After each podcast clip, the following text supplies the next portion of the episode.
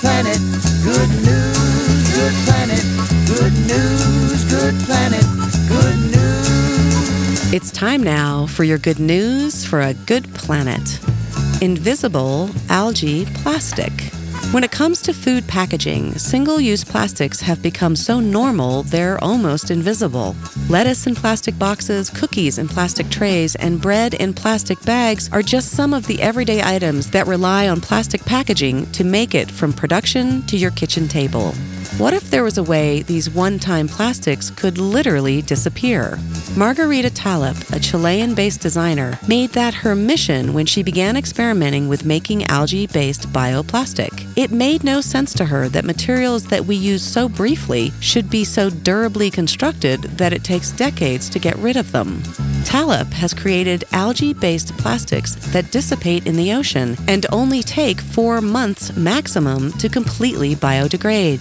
She uses agar, a compound commonly used in food preservation or as a thickening agent to sauces, as the base of her packaging solution. By boiling the agar out of red seaweed and then mixing it with water as a plasticizer, this innovative substance cools into a version of thin paper or plastic that is 100% food safe and can be molded into all kinds of versatile shapes.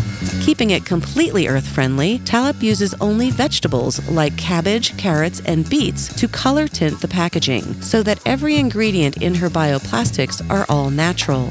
Altering the amount of agar to water ratio can create thicker plastics that can act as trays for products to sit in or thinner materials that can be used as bags for dry goods. Talep insists that her container contribution to sustainability is only the tip of the iceberg.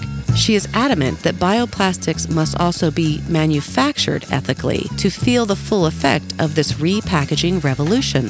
Fortunately, she is not alone, but part of a growing wave of innovative designers and makers rethinking the daily items that we rarely think about. And this is Mandy with your daily dose of delicious news. Good news, good planet.